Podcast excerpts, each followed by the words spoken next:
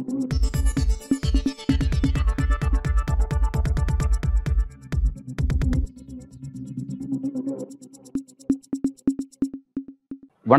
இது news focus Tamil. இன்றைக்கு நம்முடன் அரசியல் பேச இருப்பவர் மூத்த பத்திரிகையாளர் திரு தராசு ஷியாம் அவர்கள். வணக்கம் சார் வணக்கம் அன்பழகன். சார் மணிஷ் சிசோட வழக்கு அவருடைய ஜாமீன் வழக்கு இன்றைக்கு விசாரணைக்கு வந்திருக்கு. அந்த விசாரணையில அவரோட ஜாமீன் வந்து மறுக்கப்பட்டிருக்கு. எப்படி பாக்குறீங்க இந்த அப்டேட் சார்? எனக்கு கொஞ்சம் ஏமாற்றம் தான். ஜாமீன் வழங்கப்படும் என்றுதான் நான் எதிர்பார்த்தேன். என்ன காரணம் என்றால் பிப்ரவரி மாதம் இருபத்தாறாம் தேதி அவரது கைது. கைது செய்யும்போது சிபிஐ தான். அதற்கு பிறகு இடியும் அந்த வழக்கிலே சேர்ந்து கொண்டது. இன்றைக்கு அக்டோபர் மாதம் முடிய போகிறது. இவ்வளவு நாட்களாக ஒரு ஒரு சிறையில் இருக்கிறார். வழக்கம் வந்து நடக்கிற மாதிரியும் தெரியவில்லை. அது சுப்ரீம் கோர்ட் ஒரு ரிலீஃப் கொடுத்திருக்கிறது. மூன்று மாதத்திற்குள் வழக்கு வேகமாக நடைபெறவில்லை என்றால் ஜாமீன் கொடுக்க கொடுப்பதற்கு அது சம்மதிக்கிற மாதிரியான ஒரு சூசகத்தை கூறியிருக்கிறது. என்றாலும் கூட இந்த மணி ட்ரையல் என்று சொல்வார்கள் இது பொதுவா இந்த சிசுரை வழக்கை நம்ம நல்லா புரிஞ்சுக்கிடணும். எப்படின்னா ஆம் ஆத்மி பார்ட்டியோட ஃபவுண்டர் மெம்பர்ல அவர் ஒருத்தர். அரவிந்த் கெஜ்ரிவால் அவங்க எல்லாருமே வந்து ஆக்டிவிஸ்ட் சிசோடியா வந்து ஆக்டிவிஸ்ட் கம் ஜேர்னலிஸ்ட் அவர் வந்து ஒரு பத்திரிகையாளர்.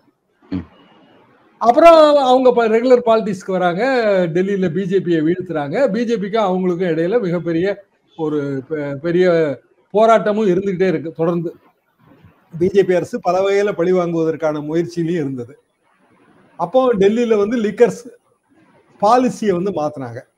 அதாவது இப்ப நம்ம இங்க டாஸ்மாக் மாதிரி டெல்லி வந்து அரசு விற்பனை செய்துகிட்டு இருந்ததை தனியார் விற்பனைக்கு மாத்தினாங்க. பாலிசி சேஞ்ச் தனியார் விற்பனைக்கு மாத்தினதுல பெரிய அளவுக்கு முறைகேடு நடந்திருப்பதாக அரசுக்கு வந்து வருமான இழப்பு நடந்திருப்பதாக புகார். ஆனால் சட்டவிரோத பண பரிமாற்ற தடை சட்டம் அதாவது prevention of money laundering act கீழே கொண்டு வரணும்னா பண பரிமாற்றம் நடந்திருக்கணும். அதானே அதுல முக்கியமான பாயிண்ட் அப்போ பத்து கோடியோ நூறு கோடியோ ஆயிரம் கோடியோ ஏதோ ஒரு இடத்துல இருந்து பணம் யாரோ ஒருத்தருக்கு வந்து கைமாறி இருக்கணும். அந்த கைமாற்றப்பட்ட பணம் நாட்டோட பொது பொருளாதாரத்தோட சேர்ந்திருக்கணும் மூணு கூறு அதுல இருக்கு. பிளேஸ்மெண்ட் லேயரிங் இன்டகிரேஷன் இந்த மூணு கூறு இருந்தாதான் சட்டவிரோத பண பரிமாற்றம் வரும். அதை பணம் பெறுதல் இந்த பணத்தை பல இடங்களில் வைத்திருத்தல் அந்த பணத்தை வைத்து நாட்டின் பொது பொருளாதாரத்தோடு இணைத்து விடுதல். பத்தாயிரம் ரூபா பணம் வாங்குனீங்கன்னா பத்தாயிரம் ரூபா பணத்தை வச்சு நீங்க ஏதோ ஒரு பொருள் வாங்கி இருக்கணும் இல்லாம வந்து அந்த சட்டவிரோத பண பரிமாற்றம் ஆகாது. அப்ப இதுல வந்து அவங்க சொன்னது முதல்ல நூறு கோடி ரூபா. இந்த நூறு கோடி ரூபாய்க்கு தெலுங்கானா மாநில முதல்வர் கவிதா வரைக்கும் இதை கொண்டு வந்தாங்க. ஆனால் கைது செய்யப்பட்டவர்கள் பார்த்தா கவிதாலாம் அவங்க கைது செய்யவே இல்லை. நிறைய லிக்கர் லாபி அதாவது பெரிய பெரிய மதுபான தனி தனியார் தொழிற்சாலைகள் எல்லாம் ரைடெல்லாம் பண்ணாங்க. ஆனாலும் அவர்களை வந்து வழக்குக்குள் கொண்டு வரவில்லை. இந்த லிக்கர் பாலிசியை மாற்றினது மூலமாக ஆம் ஆத்மி பார்ட்டிக்கு அனுகூலம்னு சொன்னாங்க. அப்போ சுப்ரீம் கோர்ட் வந்து அப்போ ஆம் ஆத்மி பார்ட்டியும் நீங்கள் இந்த வழக்கில் சேர்க்க போறீங்களான்னு கேட்டுச்சு. ஆமா சேர்க்க போறோம்னாங்க. ஆனால் சேர்க்கவே இல்லை இது வரைக்கும் அப்படி சேர்க்க முடியுமான சந்தேகம் தான். ஏன்னா ஆம் ஆத்மி பார்ட்டி வந்து வைக்கேரியஸ் லைபிலிட்டியில் வராது. வைக்கேரியஸ் லைபிலிட்டினா என்னன்னா ஒருவர் வந்து ஒரு நிறுவனத்தில் ஒரு பங்குதாரராகவோ இல்லை இயக்குனராகவோ இருக்காரு. அந்த நிறுவனம் சட்டவிரோத பண பரிமாற்றத்தில் ஈடுபட்டது. அப்படின்னா நிறுவனத்தையும் நம்ம சேர்க்கலாம்.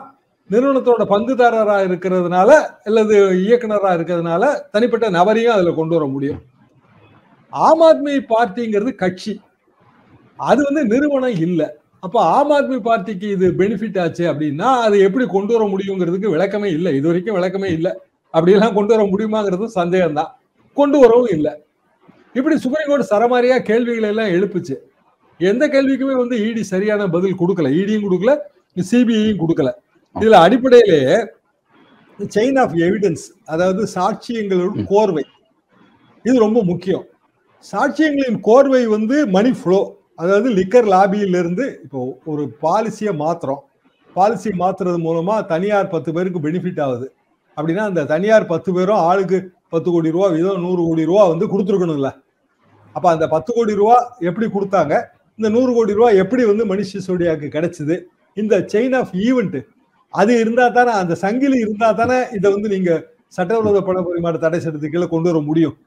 ஊழல் தடுப்பு சட்டம் வேற. ஊழல் தடுப்பு சட்டத்துக்கு கீழே பல பிரிவுகளை பயன்படுத்துறது அது வேற. பிஎம்எல்ஏ வேற. பிஎம்எல்ஏங்கும் போது ஸ்பெசிபிக்கா இந்த சட்டவிரோத பண பரிமாற்றம் கண்டிப்பாக நிரூபிக்கப்பட்டிருக்க வேண்டும்.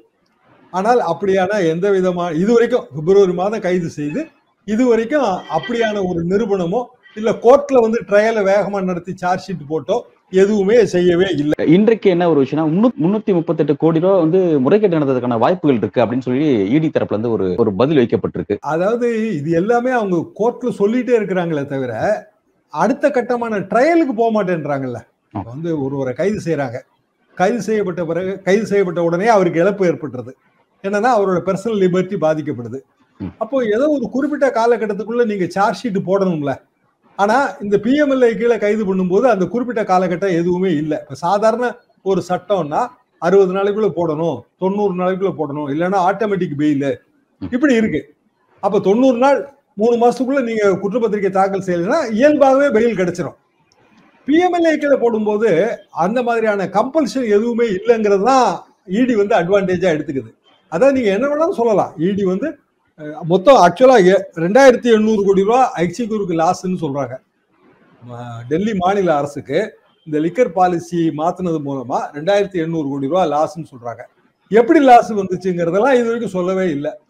சொல்லணுங்கிற அவசியமும் இல்லை. ஏன்னா அவங்க என்ன சொல்லுவாங்கன்னா நாங்கள் விசாரணை எப்போ சொல்லுவோம்பாங்க. விசாரணை எப்போ நடத்துவீங்க அப்படின்னா எல்லா சாட்சியமும் கிடைச்ச பிறகு நடத்துவோம்பாங்க. அப்போ இதுக்கு முடிவே இருக்காதே இப்படி பண்ணிட்டே போனா. இந்த இடம் வந்து அந்த இடி பிஎம்எல்ஏ ஒரு கருப்பு சட்டம் அரசியல் எதிரிகளை பழிவாங்க பயன்படுத்தப்படுகிறது. இதெல்லாமே இந்த இடத்துல தான் வந்து குற்றச்சாட்டாக மாறுது. அப்போ சுப்ரீம் கோர்ட்டும் இந்த கேள்வியெல்லாம் எழுப்புச்சு. அதாவது policy changes even wrong is not a crime ultimate money consideration it the is the கிரைம்னு சொல்லுது. அதாவது ஒரு பாலிசியை சேஞ்ச் பண்றோம். தப்பு தான். பாலிசியை சேஞ்ச் பண்ணதே தப்புன்னு வச்சுக்குவோம். ஆனா அது வந்து குற்றம் கிடையாது. ஆனா பாலிசியை சேஞ்ச் பண்றதுக்காக பணம் பெற்றுக்கொண்டார்கள் என்றால் குற்றம். அப்ப பணம் பெற்றுக்கொண்டதை நீங்க வந்து ஏதாவது ஒரு வகையில வந்து நீதிமன்றத்தின் திருப்திக்கு ஏற்ப நீங்க நிரூபிக்கணும். நிரூபிக்கல. நிரூபிக்க வேண்டிய அவசியமும் இல்லை. என்ன காரணம்னா பிஎம்எல்ஏயோட ப்ரொவிஷன் வந்து அந்த மாதிரி இருக்கு. அதாவது ஒரு கருப்பு சட்டம் அந்த கருப்பு சட்டத்துல வந்து அதுல கொடுக்கப்பட்டிருக்கிற பல ஷரத்துகள் வந்து குற்றம் சாட்டப்படுவோருக்கு ஆதரவாக கிடையாது. ப்ராசிக்யூஷனுக்கு ஆதரவாக இருக்கு. அதை பயன்படுத்திட்டு நீங்க அரசியல் எதிரிகளை எல்லாம் ஒழிச்சு கட்டுறீங்க இந்த குற்றச்சாட்டு உச்சநீதிமன்றமே பல இடத்துல வச்சதுதான். இப்ப நான் இப்போ சொன்னது எல்லாமே வந்து உச்சநீதிமன்றம் மணிஷ் சிசோடியாவோட பெயில் வழக்குல விசாரணையின் போது எழுப்பிய கேள்விகள் தான். அப்ப இது எப்படி மணி லாண்டரிங் ஆக்டுக்கு கீழே வரும்? வைகேரியஸ் லைபிலிட்டி என்ன இருக்கு? இந்த கேள்வி எல்லாம் எழுப்புனாங்க. எவ்வளவு நாளைக்கு தான் நீங்க ட்ரையல் ஜட்ஜு முன்னாடி இந்த மேட்டரை கொண்டு போகாம இருப்பீங்கங்கிற கேள்வியும் எழுப்பியாச்சு. பிப்ரவரி மாசத்துல இருந்து இது வரைக்கும் எத்தனையோ மாதங்கள் கழிஞ்சிருச்சு. இன்னைய தேதி வரைக்கும் எப்ப விசாரணை நீங்க தொடங்குவீங்கிறதுக்கான ஒரு உத்தரவாதமும் இல்ல. அப்படின்னா இன்டெஃபினிட்டா ஒருத்தர் ஜெயில இருக்கணுமா? இந்த கேள்வியும் உச்சநீதிமன்றம் கேட்டது. குற்றச்சாட்டுகளை மட்டுமே அடுக்கி கொண்டு போவது இது வந்து ஈடி கடைபிடிக்கிற முறை. குற்றத்தை நிரூபிக்க வேண்டிய இடம் விசாரணை நீதிமன்றம். விசாரணை நீதிமன்றத்துக்கு போகவே இல்லை. அது நாலாயிரம் கேஸுக்கு மேல போட்டிருக்காங்க. இது வரைக்கும் விசாரணைக்குன்னு வந்தது வந்து பத்து இருபது கேஸ் தான். மிச்ச கேஸ் எல்லாமே ஆங்காங்கே பல கட்டங்களில் இருக்கு. அதாவது அரெஸ்ட் பண்ணியிருப்பாங்க ஜெயிலில் இருக்கும். இப்படி பல கட்டங்களில் இருக்கு. அப்போ சட்டவிரோத பண பரிமாற்றம் நிறைய த தொழிலதிபர்கள் அப்புறம் வந்து தனியார்கள் இவங்க மேலேயும் பிரயோகிக்கப்பட்டிருக்கு. அரசியல்வாதிகள் மேலேயும் பிரயோகிக்கப்பட்டிருக்கு. அப்போ அரசியல்வாதிக்கு அவனோட அரசியல் வாழ்க்கை வந்து முழுக்க இதில் வந்து அடி அடிபட்டுருது. இப்போ ஏதாவது ஒரு வகையில் இதுக்கு ஒரு கட்டுப்பாடு வேணும். அதாவது குறைந்தபட்சம் ஒரு ஆறு மாதத்துக்குள்ளேயாவது நீங்க வந்து சார்ஜ் ஷீட் போடணும். ஏதோ ஒரு இடத்துல வந்து இந்த பிஎம்எல்ஏ ப்ரொவிஷன்ஸை வந்து மாற்றணும் அது உச்சநீதிமன்றத்திலே இன்னொரு வழக்கு நடந்துட்டு இருக்கு. பிஎம்எல்ஏல இருக்கிற பல்வேறு ஷரத்துகள் இந்திய அரசியல் சாசனத்துக்கு விரோதமாக இருக்குங்கிற ஒரு வழக்கு நடந்துட்டு இருக்கு. தனியான ஒரு அமர்வு வந்து அதை விசாரிக்குது. அது விசாரித்து பிஎம்எல்ஏவுக்கு கடிவாளம் போடாவிட்டால் இது மாதிரியான வழக்குகள் அதாவது அரசியல் ரீதியாக போடப்படுகிற வழக்குகள் தொடர்ந்து கொண்டே தான் போகும். இதுக்கான ஒரு பெரிய உதாரணமாக மணிஷ் சிசோடியா வழக்கு வந்துருச்சு. இப்போ மணிஷ் சிசோடியாவோட லைஃப்ல பாருங்க. ஹண்ட்ரட் மோஸ்ட் இன்ஃப்ளூயன்ஷியல் பர்சன்ஸ் இந்தியாவில் வந்து நூறு முக்கியமான செல்வாக்கு மிகுந்த அரசியல் தலைவர்களில் ஒருவர். இப்பதான் ஒரு நாலஞ்சு வருஷத்துக்கு முன்னாடி தான் அவருக்கு இந்த அவார்டு கொடுத்தாங்க. அப்புறம் வந்து ஃபைனஸ்ட் எஜுகேஷன் மினிஸ்டர் அதுவும் இப்போ ஒரு நாலஞ்சு வருஷத்துக்கு முன்னாடி தான் இந்த அவார்டு ம். அப்போ மணிஷ் சிசோடியாவோட பேக்ரவுண்டு பார்த்தா அவ- அவரோட பேக்ரவுண்ட்ல அவருக்கு நல்ல புகழ் இருக்கு. அது போக ஆம் ஆத்மி பார்ட்டியை வந்து இந்த அளவுக்கு உயர்த்தி பஞ்சாப் தேர்தல் வரைக்கும் வெற்றி காண வைத்ததுக்கு முக்கிய காரணம் வந்து மணிஷ் சிசோடியாவும் ஒருவர். இப்போ பஞ்சாப் தேர்தலில் பெரிய அளவுக்கு தோ பிஜேபி தோல்வி அடைந்தது. பிரதமரே வந்து என் உயிருக்கே ஆபத்து விளைவிக்க முயற்சி செஞ்சாங்க. என்னை வந்து மீண்டும் திருப்பி அனுப்பிய பஞ்சாப் காங்கிரஸ் அரசுக்கு நன்றி. அப்படியெல்லாம் ஒரு பெரிய எமோஷனல் கார்டெல்லாம் ப்ளே பண்ணியுமே பிஜேபி வந்து அங்கே வெற்றி பெற முடியவில்லை. அப்போ மணிஷ் சிசோடியாவுக்கும் பிஜேபிக்கும் இடையில பகை இருந்தது. மணிஷ் சிசோடியாவுக்கும் டெல்லியோட லெப்டினன்ட் கவர்னருக்கு இடையில அரசியல் பகை இருந்தது. இதெல்லாம் எல்லாராலையும் புரிந்து கொள்ள முடிகிறது. ஆனால் உச்சநீதிமன்றம் ஏதாவது ஒரு கட்டத்துல பிஎம்எல்ஏவை எப்படி பிரயோகம் பண்ணணும்? பிஎம்எல்ஏவுக்கான சில கண்டிஷன்ஸ் இதை வகுக்க வேண்டியது ரொம்ப முக்கியம் தான் நான் நினைக்கிறேன். ஏன்னா ஆக்ட் போடும்போது நம்ம வந்து அது இன்டர்நேஷனல் ஆக்ட் மாதிரி சர்வதேச அளவுல சட்டவிரோத பண பரிமாற்றம் இருப்பதனால்தான் ஆயுத கடத்தல் நடக்குது போதை மருந்து கடத்தல் நடக்குது. இதனால இதை கட்டுப்படுத்தணுங்கிறதுக்காக ஒரு உயரிய நோக்கத்தோடு செய்யப்பட்ட ஒரு ஏற்பாடு. ஆனால் எல்லா உயரிய நோக்கத்தோடு செய்யப்படுகிற சட்டங்களும் நாளடைவில் கருப்பு சட்டங்களாக தான் நம்ம பார்த்துக்கிட்டே வரோம் பிஎம்எல்ஏவும் அப்படியான ஒரு விஷயமாக மாறிவிட்டது. அப்போ மணிஷ் சிசோடியாவுக்கு பெயில் இல்லை. அப்போ செந்தில் பாலாஜியோட பெயில் அதுவும் இன்னைக்கு வருது. அதுவும் வந்து பெயில் இல்லைங்கிற ஒரு நிலைமையை நோக்கி தான் போகும். இன்னும் சொல்ல போனா செந்தில் பாலாஜி ரெண்டாயிரத்தி பதினாலு பதினைந்து காலகட்டத்தில் அவர் அவர் மீதான ஒரு ஜாப் ஸ்கேம் பணம் பெற்றுக்கொண்டு வேலை போட்டு கொடுத்தாருங்கிற ஒரு ஸ்கேம் ரெண்டாயிரத்தி பதினெட்டுல அதுக்கு வழக்கு நடக்கு. அந்த வழக்குல ரெண்டாயிரத்தி இருபத்தி ஒண்ணுல இடி இணைஞ்சுக்குது. இணைஞ்சுக்கிட்டு இப்போ வந்து அவரை கைது பண்ணி நிறைய சொத்துக்கள்லாம் முடக்கி வச்சிருக்காங்களே தவிர போட்ட சார்ஜ் சார்ஜ் ஷீட்டும் போட்டாச்சு. போட்ட சார்ஜ் ஷீட்ல வந்து மேற்கொண்டு இப்ப வெறும் அந்த ஒன்றரை கோடி ரூபா மேட்டர் தான் சட்டவிரோத பண பரிமாற்றம் தடை சட்டவிரோத பண பரிமாற்றமா இல்ல அவங்க முடக்கி வச்சிருக்காங்க கிட்டத்தட்ட இருநூறு முந்நூறு கோடி ரூபா அதுவும் சட்டவிரோத பண பரிமாற்றமா இது எதையுமே இது வரைக்கும் அவங்க எக்ஸ்பிளைன் பண்ணவே இல்லை.